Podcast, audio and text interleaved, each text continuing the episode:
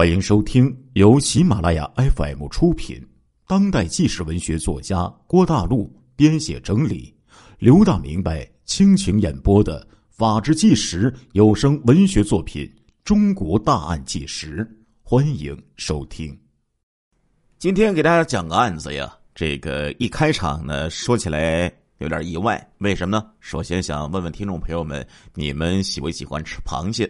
那么你们知不知道，就是有名的这些螃蟹的产地？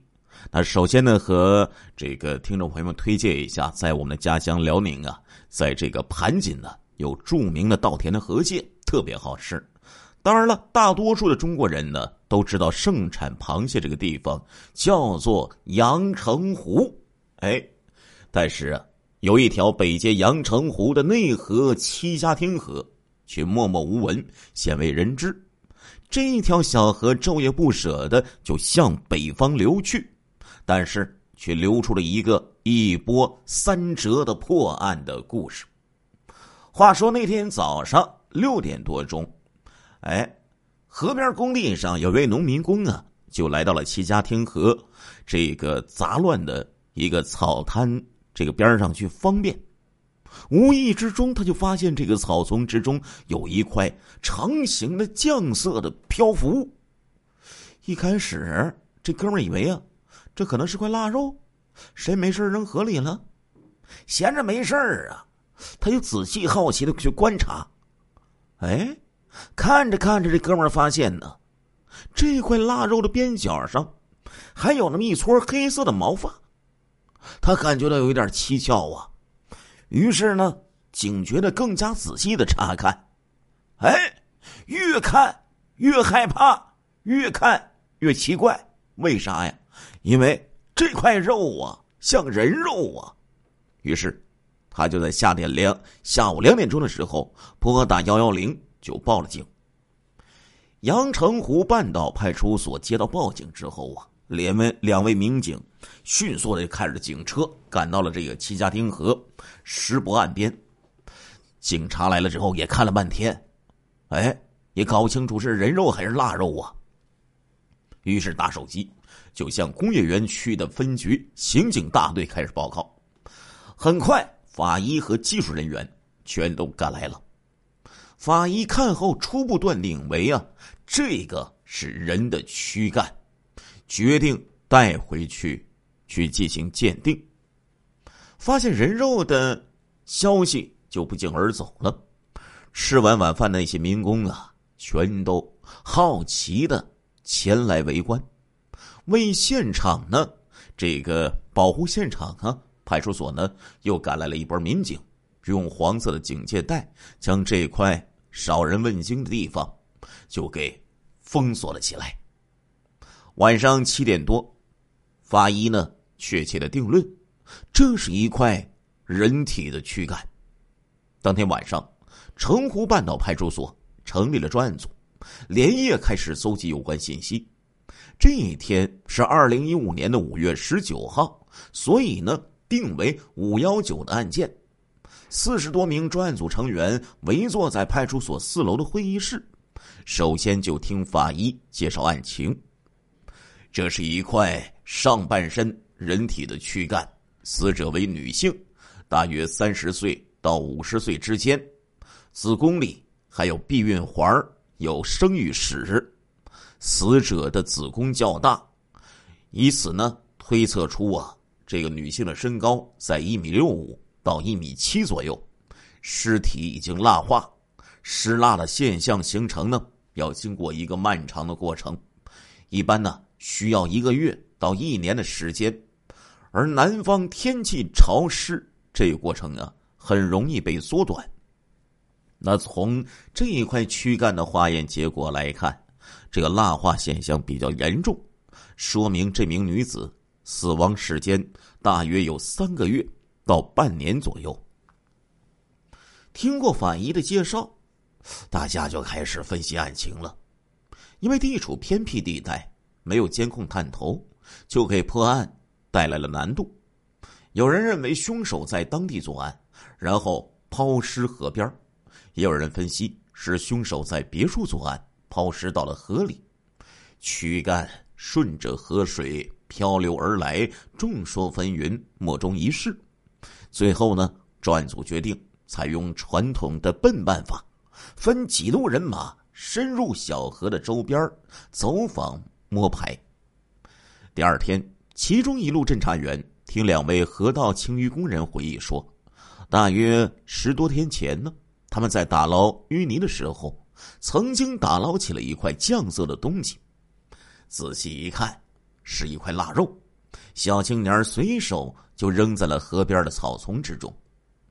另一路侦查员听说这个河边工地上的民工反映，许多人呢见过这块躯干。都以为是腊肉，也没有当回事儿。大约有十几天了，还有一路侦查员请教了水文专家，专家就测了河水的流速，河道水面由南向北流去，这个速度呢大概是每秒零点一米，而水底呢则由北向南流，因为不受风力的影响，流速非常缓慢，二十四小时的流速为一到两米。到底是就地抛尸还是漂流而来？水文专家无法解答呀。根据几路侦查员走访摸排的情况，有人分析呀，认为这河里可能还得有石块。凶手在抛尸的过程当中，也有可能会将死者的遗物一起抛入河中。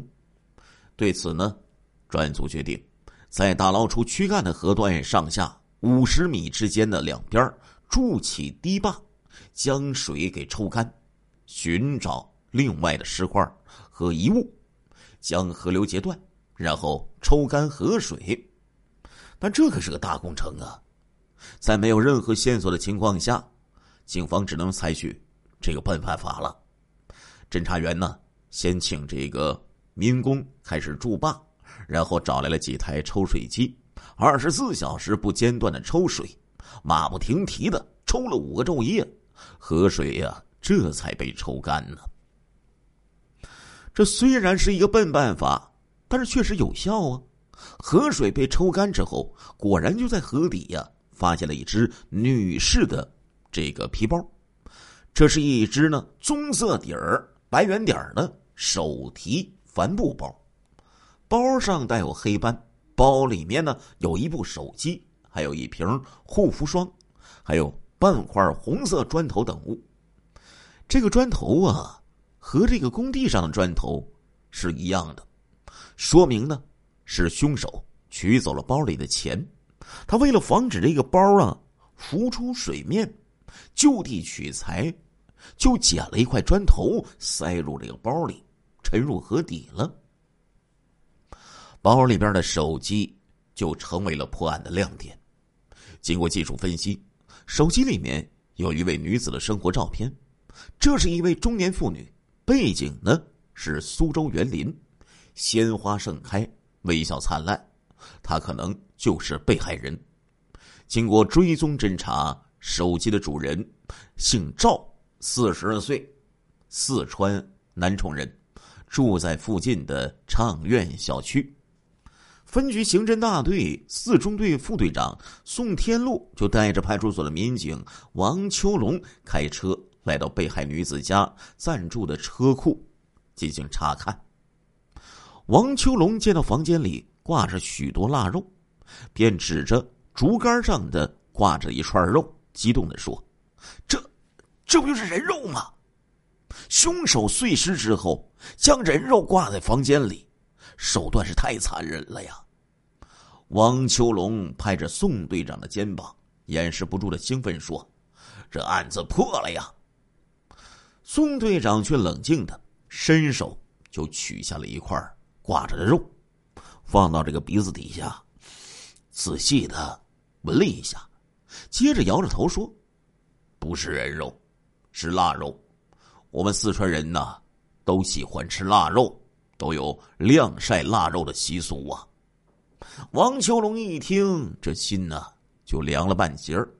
但是呢，他没死心，建议说：“还是带一块回去，请法医化验一下，说不定是人肉呢。”宋队长不容置疑的说：“我呀，从小就吃腊肉长大的，太熟悉腊肉了。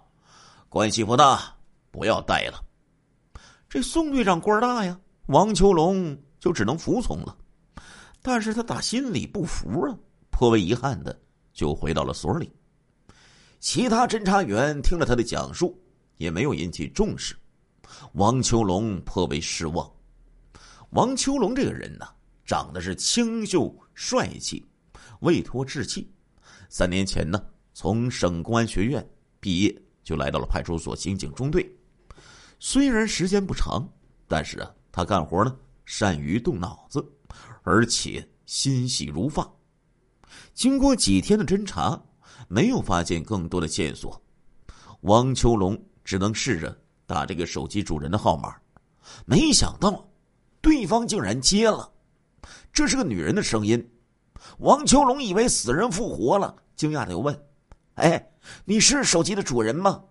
对方坦然的说：“是啊。”王秋龙又问：“你在哪儿啊？”女人说：“我在厂里上班啊。”王秋龙彻底蒙圈了，他以为这是地狱里传来的幽灵的声音吗？愣愣的说不出话来了。女人呢，就不耐烦的说：“哎，你找我有什么事儿吗？”王秋龙的反应还算是比较快，抑制住了惊慌，说：“嗯，我有一点事儿，想当面了解一下。”你在什么地方上班啊？女人说：“我在梅亭街道的一家纺织企业上班。”王秋龙问清楚地址之后，开车就直奔这家企业。宋队长和王秋龙都想见一见这个奇怪的被害人，弄清楚到底是怎么回事。二十分钟之后，就顺利的找到了这家私营企业。宋队长报出了要找这个女子的名字。门卫很快就叫出了一位中年女子，和手机照片的女子一看，哎，一模一样啊！宋队长和王秋龙都惊出了一身冷汗呢，开始纳闷起来了，心想：这这女人怎么又复活了呢？两个人马上反应过来，这位女子不是被害人，但是不能排除她是凶案的。关系人，宋队长认为啊，这个女人不是被害人，但她肯定和这个被害人，或者说与这个布包有着密不可分的关系。赵女士住在杨苑小区，其住处和发现布包的河段相距大概有四公里。宋队长客气而又不容置疑的就请女子上了车，把她请到派出所。哎。去讲讲清楚。来到派出所之后啊，宋队长开门见山的就问这个赵女士：“我们呢找到了一个布包，里边有你的手机，请你解释一下，为什么你将这个包扔到了河里面？”赵女士平静的就说了：“今年一月初，我丢了一个棕色白点的布包，那天晚上吃完。”饭之后啊，我老公骑电动车带我去厂里上班，我就把这个包放在这个后车座架上了。五分钟之后，我就发现包没了。我让老公先走，自己回去找包。走到门口，我见到楼下的一名男邻居站在楼梯口，神色慌张。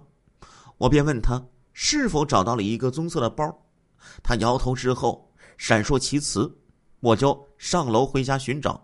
还是没有，我怀疑是他拿走了。为了验证自己说的是实话，他又补充说道：“那天呢，还有一位老乡一起吃的晚饭。手机里还有这位女子和一名男人的合影。一问呢，是她的老公，也是在这家企业上班。叫出来一看，确实是手机里的那个男人。经过核查呀，属实。”于是，侦查员又将视线对准了楼下那个神色慌张的男子。通过房东找到了那个男子，姓吴，三十岁，安徽人，在一家电子企业做操作工。侦查员立马就赶到了这家私企，将他带回派出所进行询问。侦查员直截了当的又问：“你曾经见过一个棕色的帆布包吗？吴姓男子啊是矢口否认。侦查员也不绕圈子，警告他说：“这个布包与一起案件有关，请配合我们破案。”吴姓男子眼睛眨巴了几下，但还是否认了。侦查员这时候又加大了力度，问道：“实话告诉你吧，这个包……”与一起杀人案有关，你别为了一个小包害了自己。吴姓男子一听，立刻明白了利害关系，无奈的承认说：“我那天晚上在马路上捡到包之后，我有一点心虚，马上骑电动车回家，告诉老婆，我们见包里有一个钱包，里面有一千五百块钱，还有手机等物。”我取出了钱，手机等物也不敢要，随后骑车就向小河的北面而去。大约骑了十分钟的路，我发现河边有一个荒草滩，我趁着黑漆漆的夜色，随手捡了一块砖头放在包里，就把包扔进河里了。江西夫妻 DNA 比对上，被害人马上找来吴姓男子的老婆，分头询问。彼此说的一致，线索又断了。这个时候离案发已经是第五天了。经过一个诸葛亮会议讨论，有人认为这个尸体呀是来自于娄江河，是凶手在无锡、苏州等地杀人之后，将这个尸块扔进河里，从那里漂流而来的。也有人说呢。是凶手在当地行凶之后就近扔的尸块。王秋龙大胆的假设死亡时间在半年左右。他认为呀，人呢都有趋利避害的本能，凶手是不会就近抛尸的。抛尸地点不在发现尸块的齐家汀河，而是经过长期水底流动，由北向南，直至齐家汀河内被捞起。因为河底的水流很慢，应该呀是从远处漂浮而来的。与会者的意见就相左了，在会的这些人呢各执己见，最后呢大家取得了一个共识，什么共识呢？应该先寻找尸源，找到了尸源，案子就成功了一半了。分局长万伟平下了死命令。不放过任何一条线索，每个失踪人员必须见到本人才能撤销。寻找尸源，警方采取了两种办法：一呢是在公安的内网上发寻找尸源的协查通告，请各地公安部门协助提供信息；对外呢则张贴寻尸启事，并且利用微博和微信广为转发，请老百姓提供线索。有功者给予奖励。